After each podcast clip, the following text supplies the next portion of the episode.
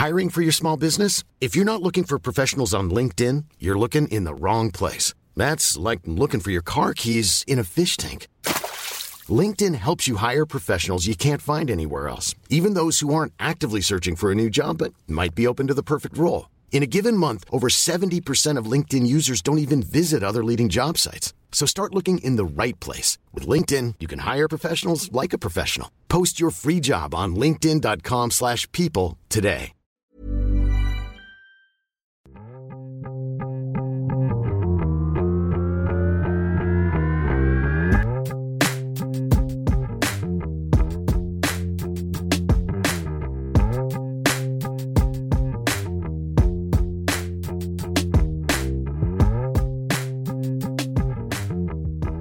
Hey there, welcome to Tita Talks where we talk about K-drama, e teleserye.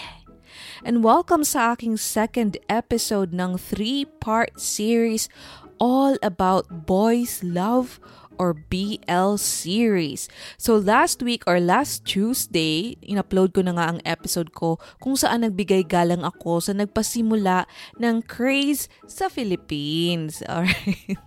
Medyo mali, sumablay ako. Sumablay yung research ko dun sa sinabi ko last episode. And thank you sa mga tao sa Twitter who educated me that BL series has actually been around for a long time now. It just so happens na yung series which is Together the series, ang parang showing or pinapalabas during the time na naka-quarantine tayong lahat. So, thank you again so much sa lahat ng mga nag nakinig and also those na nag uh, invest ng time to also talk to me about it on Twitter.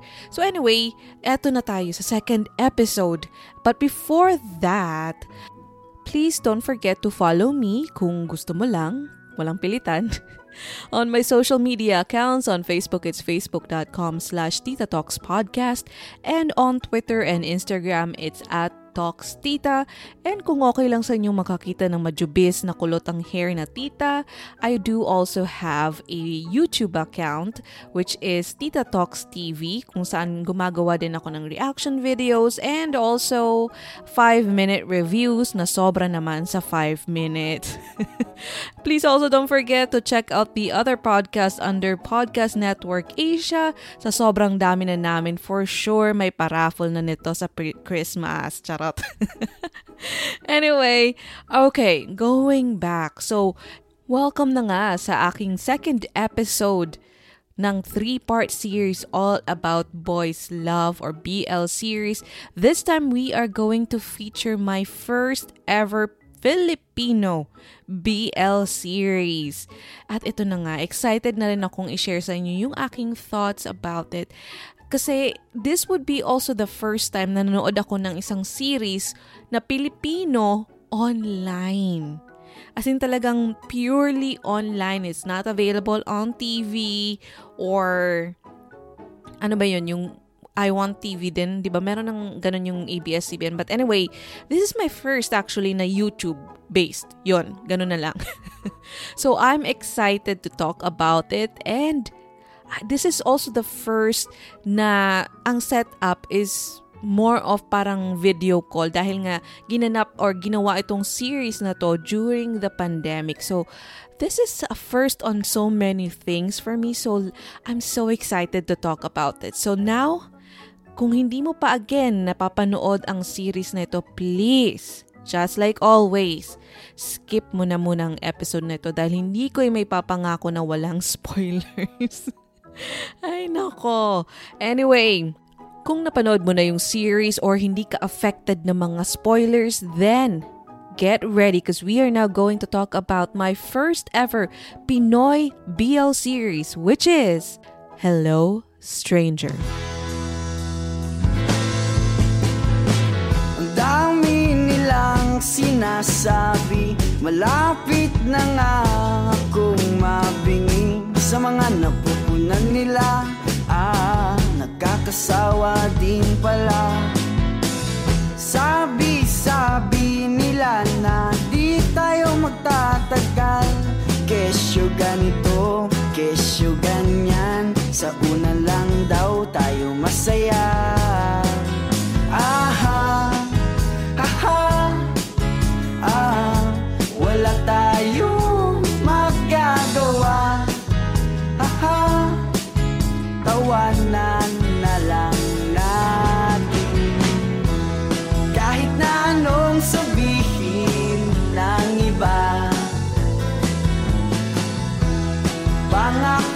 see you now.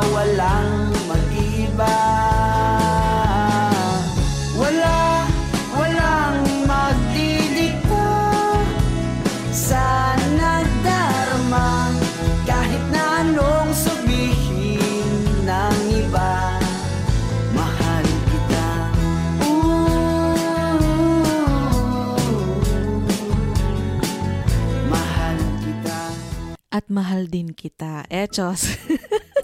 That was kahit na anong sabihin ng iba by Seth Fedelin. Fe- Fedelin, I think, ang pronunciation ng last name niya. Hindi talaga ako tumatama sa pag-pronounce ng mga pangalan. anyway, that was actually one of my favorite songs as of today. At talagang nagpapasalamat ang mga tao sa bahay dahil Tagalog na yung kinakanta ko. For so many weeks now, kung hindi Korean, Thai, yung mga kinakanta ko at wala akong tinatama sa lyrics. So, anyway, now just like before, I will now test my reading skills and pronunciation again. All right, so Hello Stranger, according to Wikipedia, is a 2020 Philippine web series starring Tony Labrusca and JC Alcantara. It's directed by Peterson Vargas and produced produced. Okay, sablay kagad. Produced by Black Sheep Productions and the series premiered on YouTube and Facebook on June 24, 2020, airing every Wednesday 8:30 p.m. and the series ended last August 19, 2020. So it's a total of 8 episodes and some of the episodes actually runs from 16 to 27 minutes. Now the story according to Wikipedia is about two college boys who during the lockdown due to COVID-19 pandemic cross paths for a school project. Miko, played by JC Alcantara, a nerdy college student, gets to partner with the star basketball player named Xavier, played by Tony Labrusca. Now, despite their stark differences, the two boys get to form an unlikely bond that goes beyond friendship through their several online interactions. So, most of the scenes actually ng series na ito were done online. I think, if I'm not mistaken, it was only until the sixth episode when they had outside sort of parang ganon interaction. And not only until the last episode kung saan talaga nagkaharap na yung dalawang bida because nga uh, this was shot I think most of it was shot during the time na super lockdown na bawal talaga lumabas sabi nga ni Kim Chu. And it wasn't until around August I believe or July I think kung kailan medyo nag nagkaroon ng medyo pag luwag yon yung ano yung ECQ, GCQ, kung ano nang tawag sa kanya. Hindi ko naman maalala yung mga CQ-CQ na yan. Anyway, so the series also stars Vivore? Vivore. Okay, eto na naman ako. Anyways, siya, si Vivor Esclito as Kukay. Yambaw, I really like her. And of course, yung partner naman niya na si Patrick Heroes as Seth Policarpio. Oh my God, super fan ako nitong dalawa. Anyway. And also Miguel Almendras na si Junjun. Oh, we all need a Junjun in our life. And um, Jillian Vicencio as Crystal and Mian Espinosa as Professor Christine Moran and also yung bosses ng nanay ni Miko. Kaya pala, sabi ko bakit parang familiar yung bosses ng nanay ni Miko pero hindi ko maalala kung sino. Siya din pala yun, yung professor na mahadera. So anyway, so the series is actually getting a sequel. Yay! sa lahat ng mga naging fans ng Hello Stranger, it says that they are going to get a full-length film sequel which probably would be around 2021 na kung kailan medyo bumalik na tayo sa normal, kung ano man yung normal na yon. Anyway, so yeah, it was announced during the digital fan conference and was confirmed by Black Sheep that they will be that they will be producing a sequel to it na hindi na siya web series. Unfortunately, I guess, hindi siya web series but instead a movie. So, I'm not sure if it's like a sequel sequel yung parang after the 8th episode what goes on after that or could be like the whole ano story better executed, longer, parang ganun. I, I'm not so sure about it. But anyway, so I'm actually looking forward for it. Okay, tama na dada. Let's go ahead and talk about my thoughts on Hello Stranger. So, if you have listened to any of my previous episodes, you probably are aware na pakialamera talaga ako and I'm so invested in any of the series na pinapanood ko. Every time na nanonood ako, ini-imagine ko ako yung bidang babae or bida, basta bida. Kasi dito BL series, ini-imagine ko ako si Miko. so, very invested ako sa mga series. So, dahil doon, talagang lahat pinapansin ko, lahat pinapakialaman ko. So anyway, eto yung mga things na hindi naman dapat pinapakialaman pero napansin ko talaga. I just want to point out the superb post prod and cinematography nitong Hello Stranger.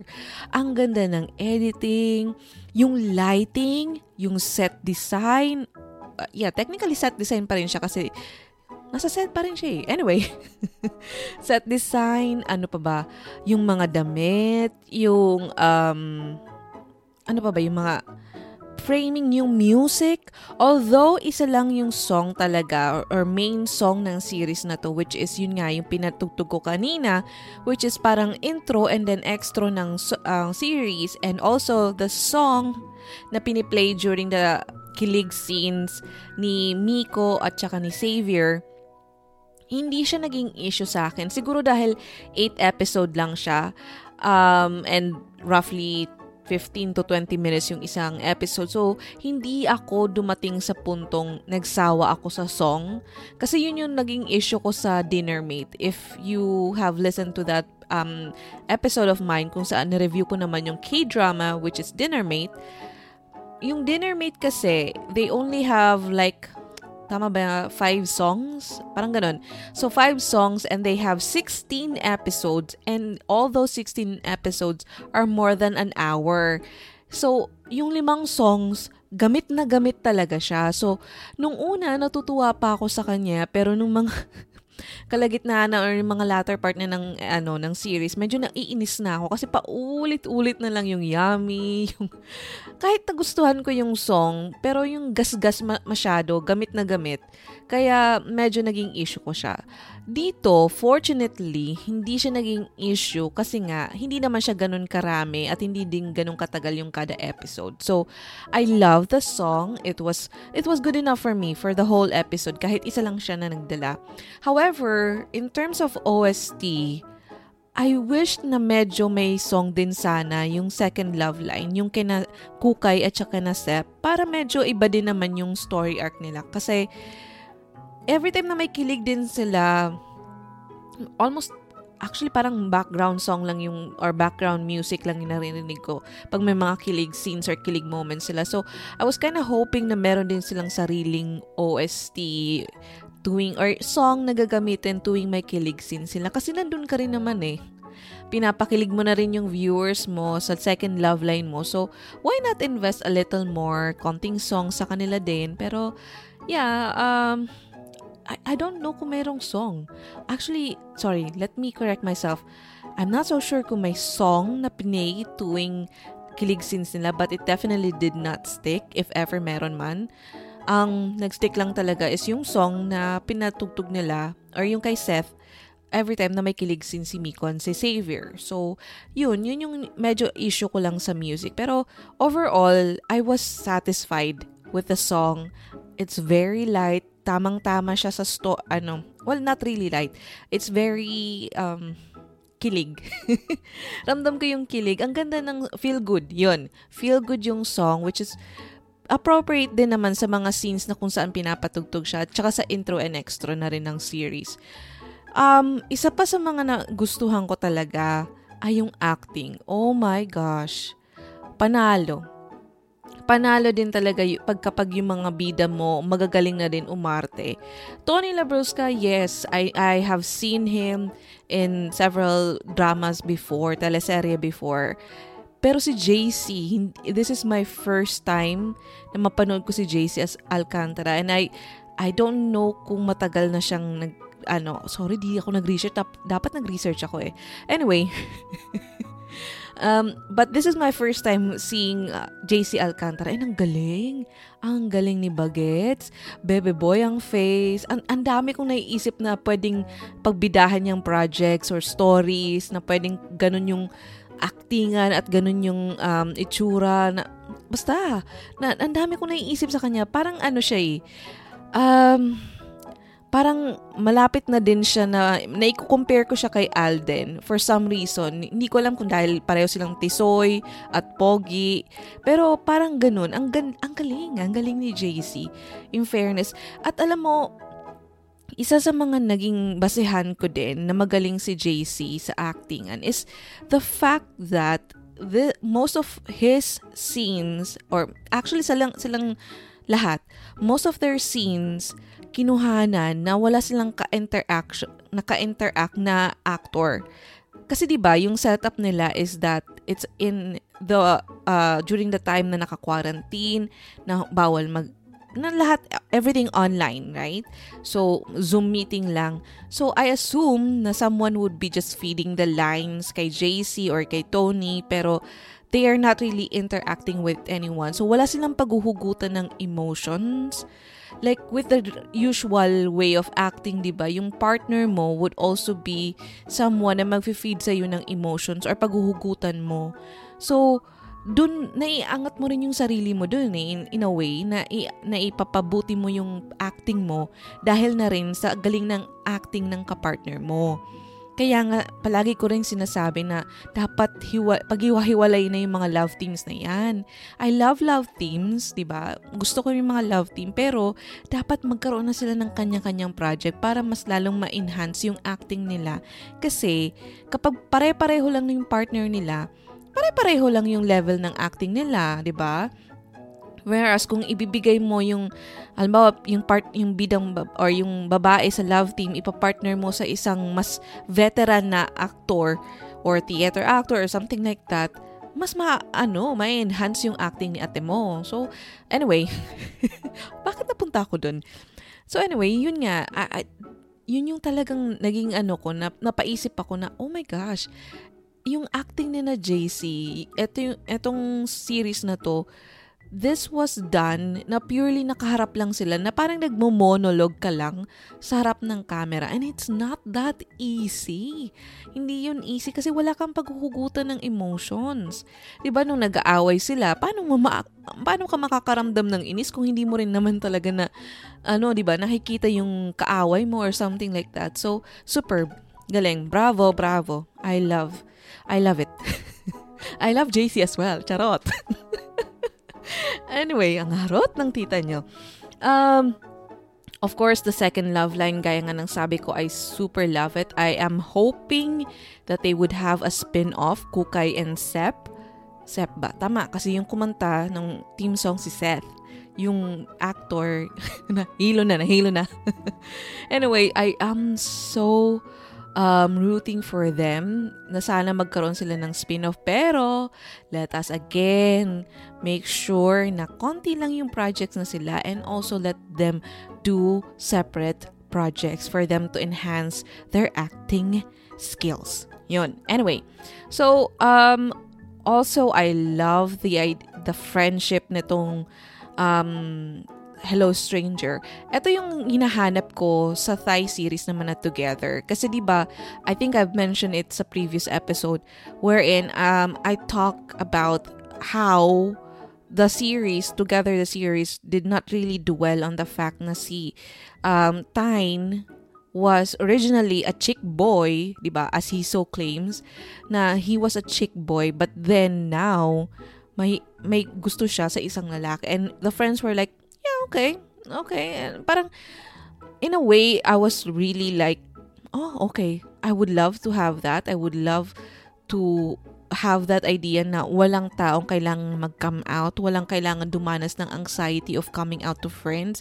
But somehow, I felt that it was so unrealistic kasi kahit na liberated ang isang tao, or yung isang grupo, yung grupo nyo, yung friends nyo, or yung isang bansa, yung mga, anyway, sa culture nyo, hindi, kumbaga, um, accepted na yung mga uh, members ng LGBT, it still would be, uh, ano eh, parang hinahanap ko pa rin yung realistic touch na somehow, may, kailangan mo pa rin mag-come out. Yung parang, sorry, hindi ko ma-express na mabuti, pero, yun, yun talaga yung hinahanap ko ng medyo realistic touch na nakuha ko naman kahit papano sa Hello Stranger. Kasi the moment na parang, di ba, confused na si uh, Miko sa kung ano nararamdaman niya, kung bakit ganun yung nararamdaman niya.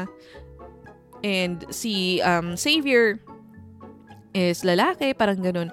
And then when he finally um, told his friends about how he feels and the friends were like just all smiling. I super felt that it was a needed scene kasi it parang naging buo yung pag-transition ni ano ni uh, ni Miko kasi from a confused person to um, fully accepting himself and then coming out and then yun parang naging mas buo yung pagka yung character development niya which is I super love about the series I super love the character development ni Miko, not only in terms ng sa sarili niya, pero yung interaction din niya sa friends niya na before, he was just this selfish, um, nerdy guy, alpha, parang alpha-alpha pa siya sa grupo niya eh.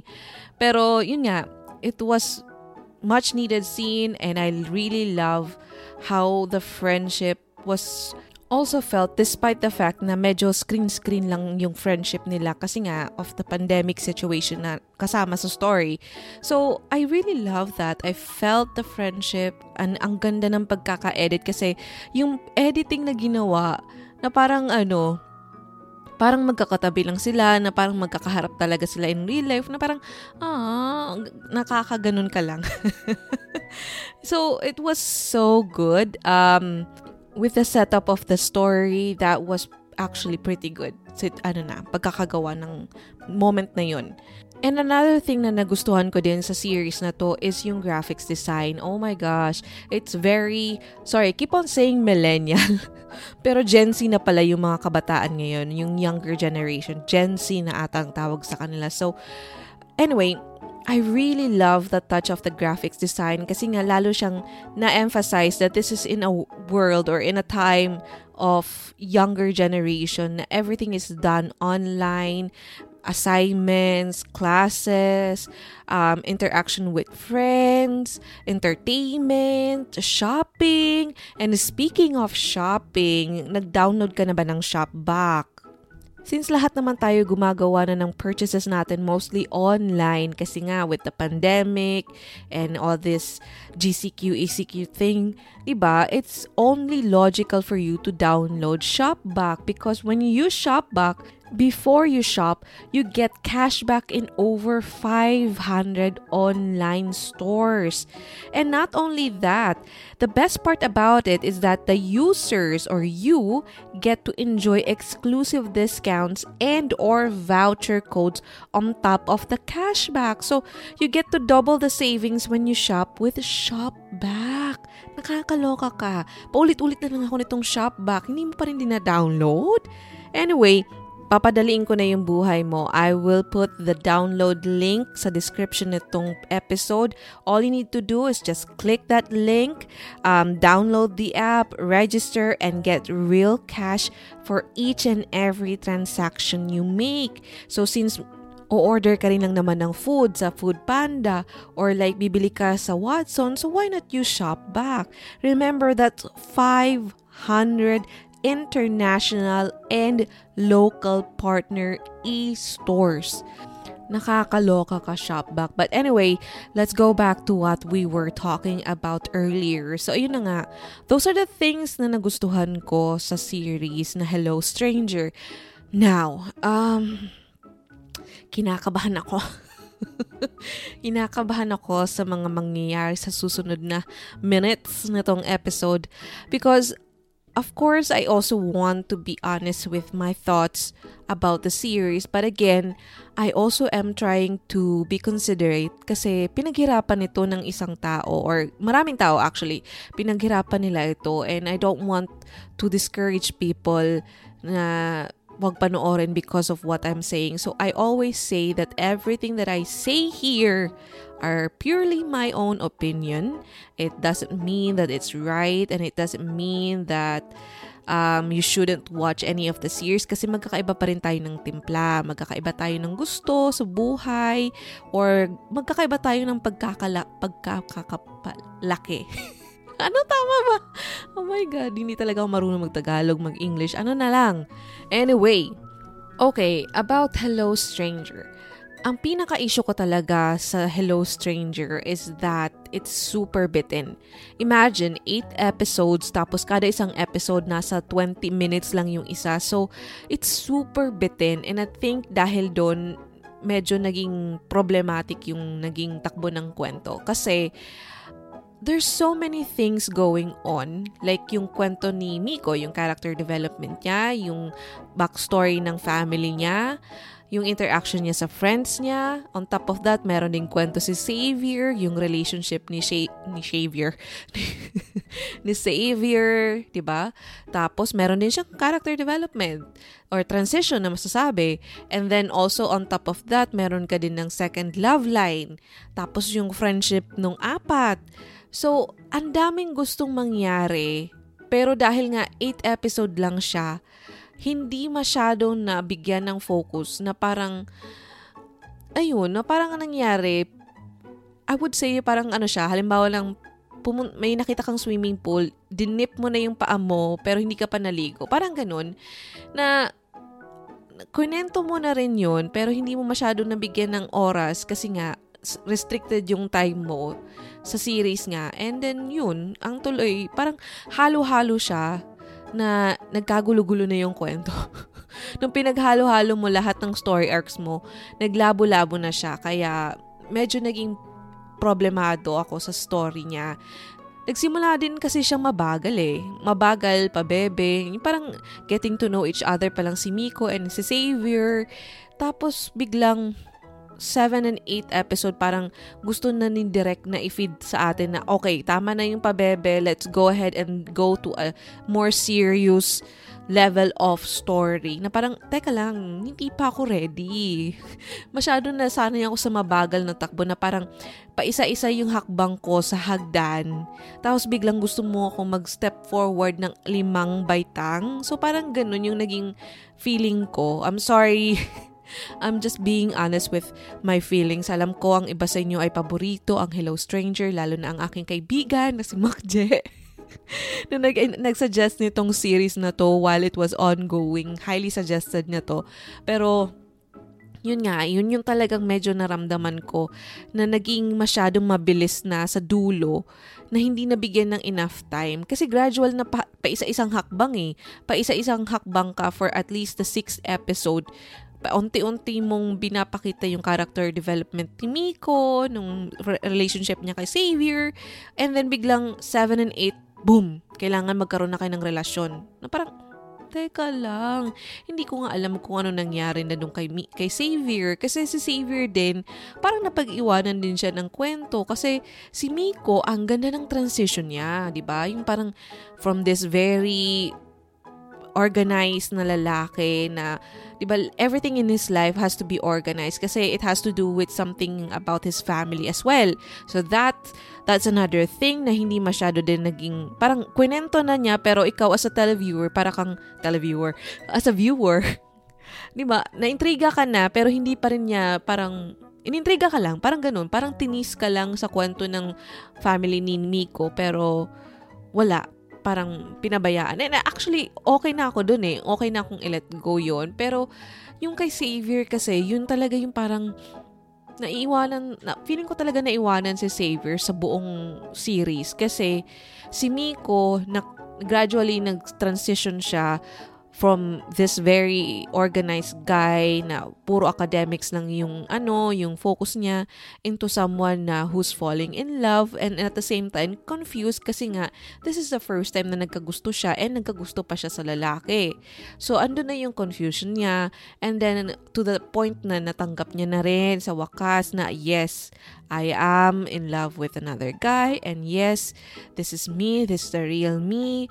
Tapos ando na din siya, dumating na din siya sa point na he finally lets it out and alam na din ng mga close friends niya which 'di ba parang ang ganda, ang ganda ng transition niya pero nasan si Xavier doon? Na parang ako naman Teka lang, si Xavier also is part of this love story. 'Di ba? Si Xavier would have expected kung from the very start, alam niya na na parang, ah okay, I'm not really into this relationship with Crystal. Pero invested pa rin siya eh, at the start eh. Kasi problemado pa rin siya sa nangyari. He had moments na, na problemado siya sa nangyari sa relationship rela- relationship niya with Crystal.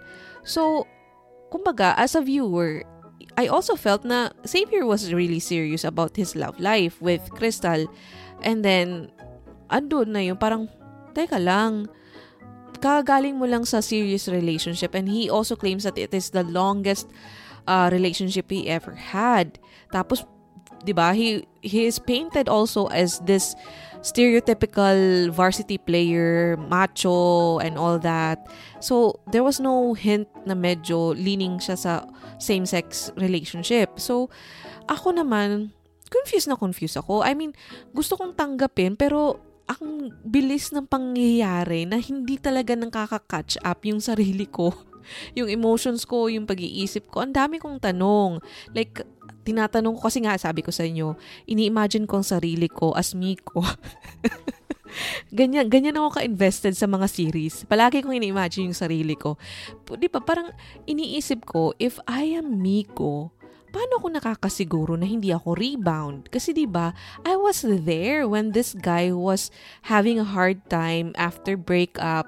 Yes, nagkaroon kami ng ano ng parang bond during that time, pero I was there. I I saw you breaking down and you know, I, I would have felt okay kung alam ko from the very start na medyo ikaw na mismo yung ayaw na sa relationship or parang you also are not sure if you want to move on with the relationship dun sa naging girlfriend niya. Di ba parang hindi ko hindi ko ma, ma isip kong sincere or parang ganun. So parang yun yung naging issue ko eh. Kung sincere ba siya, kung hindi ba ako gagawing rebound or hindi ba ako rebound. Parang ganun. So ang dami kong tanong And unfortunately, yung questions ko na yun as Miko, charo, di ba, nagpipilingera ako. Anyway, lahat naman tayo ayata pananonood ng series. Or ako lang ba? Yung inimagine mo ikaw yung isa sa mga bida. Di ba? anyway, so yun, ang dami kong tanong, hindi nabigyan ng sagot. Um, I really felt bad for the for Savior, yung character ni, J, ni Tony dito kasi he was he had so much potential. The story had so much potential, but again, I am blaming this all on the fact that it is just eight episodes. I re- di ko alam, hindi late na kasi ako nanood nito eh. So, I don't know if talagang 8 lang siya or walang nag-sponsor kasi as far as I know, 'di ba yung sa Together, na masyado naging hit siya. So, in-extend siya ng karoon pa siya ng season 2 which is still together. Which by the way, napanood ko na. Thank you so much na mga nag-suggest. At nagkumbinsi sa akin na panoorin siya. It was a good decision of mine. I felt more um, fulfilled by after watching the season 2 nung, ng Together. Anyway, going back. So yun, um, the series was so confusing it was soup again i'm blaming it all on the fact that it's just eight episodes hindi ko alam kung ano nangyari during the time. Um, wala bang nag-sponsor? Busy ba yung mga artista? Kaya hindi na nagka-season 2 But I felt that I needed a season 2 and I'm so happy that there would be a sequel. I'm just hoping that the sequel would be better. Kasi nga there were so many unanswered questions, so many un unresolved feelings na, na naramdaman ko sa series na to. Ang ang dating kasi ng series sa akin, it was just like um it was it started out as pabebe, but then ano eh, para ano ba? Um parang hindi siya pabebe, hindi rin siya pa deep. So nasa purgatory siya. Yung parang ganun. Kasi I would understand kung totally pabebe siya. Like, yung Together, which is super pabebe, pinanindigan niya yung pagiging pabebe niya. There was no even attempt of being a serious or yung tone ng story naging serious kasi it was just a pabebe and I that's why I loved uh, Together kasi from the start until the end there was no pretense na serious kami parang ganun. I, atong Hello Stranger medyo binigyan niya ako ng feeling na parang nag-ano siya eh, parang pabebe ako nung una, pero wait, I am not really pabebe. This is me. I'm serious. Parang ganun. So, ako, confused na confused ako talaga. So, I don't know about you. Um, maybe you can try to educate me over any of my social media. I would love to get a dip, um, uh, a different angle. Kasi nga, sabi ko sa inyo, most of the things na ano na pinapanood ko they're, they're all coming out from my point of view so hindi syempre hindi naman laging tama yung point of view ko, 'di ba? Kagaya nga nung sa ano, yung sa Together or sa other series na na-educate din ako about anyway, bakit ko makakanikwento yun sa inyo? So, um, yeah, so far that's all that actually is my main problem with the story. It could have been so much better if they had more time. Um, hindi ko naman hinihiling na like mga ilang taon bago matapos yung series na gawing katulad ng mga trans, sa traditional mi, ano television series. Maybe siguro mga at least two more episode or f- like up up to 15 or actually 15 is already too much. Kasi andun ka na rin eh. Tama na yung takbo nung first 6 episodes paunti-unti. It just so happens na nung 7 and 8, biglang nag-fast forward sila and hindi talaga nakaka-catch up yung feelings ko. And sorry, alam ko mahina yung ano ko, EQ ko or masyado kong siniseryoso yung series pero ganun talaga naramdaman ko and I'm just being honest here ayoko naman sabihin sa inyo na parang, ah, yeah, it's a really good series, pero ako, deep inside, parang, ah, medyo hindi ko nagustuhan. Yun, um, that's it. Overall, the series could have been so much better if they had more time, more episodes. It started as slow. It was actually okay kung ganun ka slow. It just so happens that on the last two episodes, everything went too fast that my emotions wasn't able to catch up. And I really hope that the sequel would be so much better. Maybe maybe mabigyan ng spotlight din or mabigyan ng kalinawan. Tama ba? Tagalog ko. Kaliwanagan. Yun. Kaliwanagan yung story din ni Xavier na hindi na siya mapag-iwanan. Kasi ang ganda ng... Naiingit talaga ako eh. Na, naiingit ako sa ganda ng character development ni Miko sa story na to pero 'di ba parang although yes the story is coming from his point of view pero I would have loved also if Xavier would have been given that um, enough time to also figure out yung parang accept din or magkaroon din siya ng transition. Ewan, di ko alam. Nahihirapan ako. hirap na hirap ako. Ay, nako. Okay, so if I am going to rate this series on a scale of 1 to 10, 10 being the highest, I would give this, um, I would give Hello Stranger a 6.25. Kasi nga, the series was okay. It wasn't that good. It could have been better, but it was just a victim of being bitten. Hindi ko maitawid yung English ko. Pero yun, yun talaga yung pinaka-issue ko dito. Bitin! Diyos ko direct. Super bitin. And acting-wise, wala akong masabi sa galing ng mga bida. Ang gagaling nila umacting. Yun nga sinasabi ko sa inyo eh. Ang galing nilang umacting. Kaya the story could have been so much better. Lalo na yung artista mo magagaling na umarte. Pero yun nga, bitin. Ulit-ulit ako, pero bitin talaga. Anyway, so if you have any questions, suggestions, violent reactions, or you want to maybe educate me more, and when I say educate, wag nyo kumumurahin, okay? Dahil dededmahin lang kita. Educate me, I love to get other people's opinion, ask questions, you know, yung conversation about the series. Kaya nga gustong gusto ko yung mga react episode ko kasi I also get to learn other people's uh, point of view on a series na pare-pareho namin napanood. So anyway, if you want, you can contact me on any of my social media accounts. Again, on Facebook, it's facebook.com slash Tita. And on Twitter and Instagram, it's at Talks Tita. Alright? Okay, so that's my second episode for the series na BL All About Boys Love or BL series.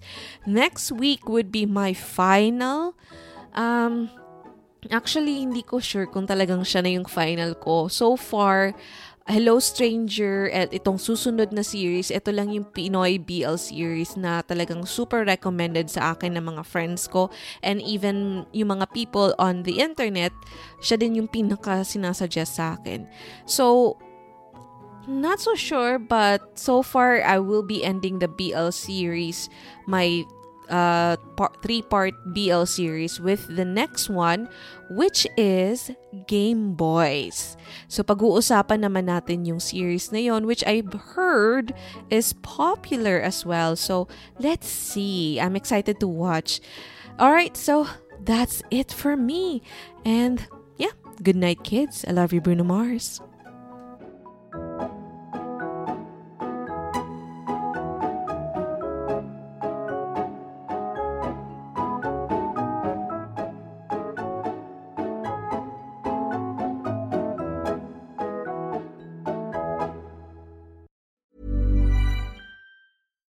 Here's a cool fact a crocodile can't stick out its tongue. Another cool fact you can get short term health insurance for a month or just under a year in some states. United Healthcare short term insurance plans are designed for people who are between jobs, coming off their parents' plan, or turning a side hustle into a full time gig. Underwritten by Golden Rule Insurance Company, they offer flexible, budget friendly coverage with access to a nationwide network of doctors and hospitals. Get more cool facts about United Healthcare short term plans at uh1.com.